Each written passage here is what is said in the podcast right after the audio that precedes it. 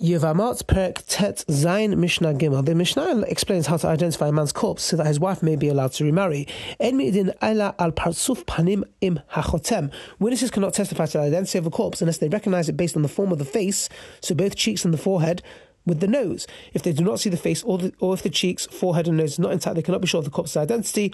simanim of Even if there are identifying marks on his body or clothes. They must they therefore unless witnesses testify that they recognize the man's corpse based on the face and nose, that man's wife may not remarry. They must recognize the corpse. They cannot rely the, the, the body. They cannot rely on identifying features such as the size of the limbs or the marks, or such as moles, or if the corpse that match those of a particular person, because if it is common for other people to have the same marks, if, however, the corpse contains a particularly unusual mark, such as an extra finger, for example, one can identify it by that mark. Again, they cannot rely on any marks from clothes, no matter how unique, because he may be wearing someone else's clothes. Um, they cannot testify that a man is dead unless they saw that his soul had left his body. So he'd actually died. Even if they saw that he was severely cut by a sword, okay, even if um, his wounds wounds seem deadly, it is possible that he was attacked with a very hot blade, which cauterizes the wound, um, or if they were hanging from gallows, he might have been taken down after the witnesses left, or if a wild beast was eating him. So might have stopped be, the, the, animal might have stopped before eating his vital organs. So if they do not see him die, his wife may not remarry because it is possible that he was somehow saved. So the next law establishes the dispute. They cannot testify about the identity of a corpse unless they saw it within three days of death. After three days, the corpse, de- corpse decomposes and its appearance changes so much that they cannot be sure of its identity. Rabbi Huda ben Huda says, Lo shavin.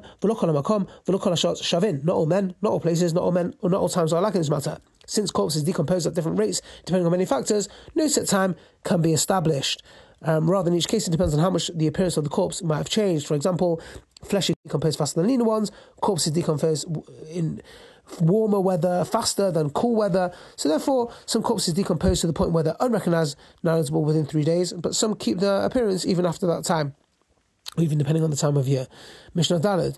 Um, the laws of a person who's lost in a body of water. Nafal lamayim. So if a man fell into a body of water and was not seen to come out, so there's someone fall into the water and they waited there for longer than a person can normally survive in the water, but did not emerge.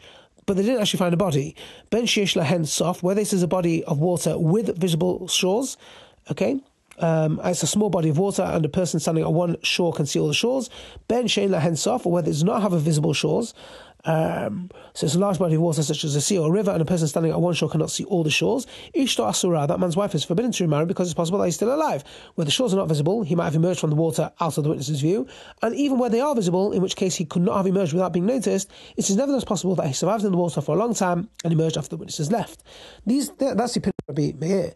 Rabbi Meir now tells a story, an incident, to show that a person can indeed survive underwater for a long time. Amar Rabbi Meir, Rabbi Meir said,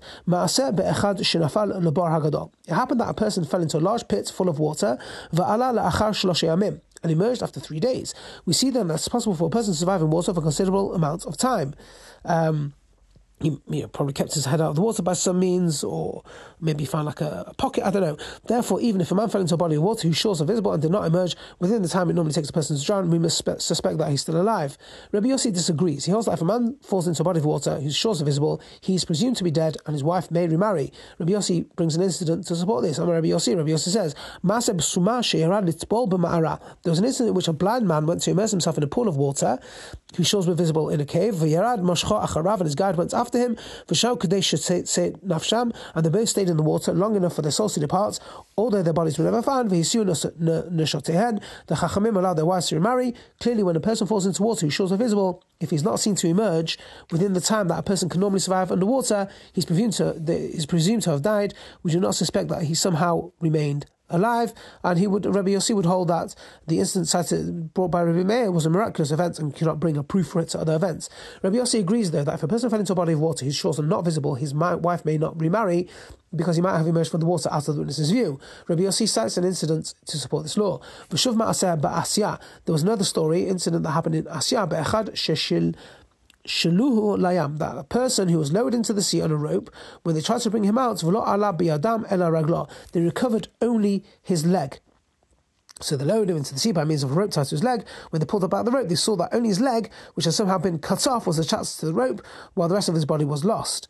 So Amru Chachamim, the Chachamim say, Min harukuva say, if the leg was cut off above the knee, the man's wife may remarry because he can't survive such a wound, because such a serious wound that um, he would he would die. Um, but if it was cut below the knee, she may not remarry because he could have survived the wound. Since the shores of the sea cannot all be seen, he might have emerged from the water out of sight and could still be alive. Have a great day.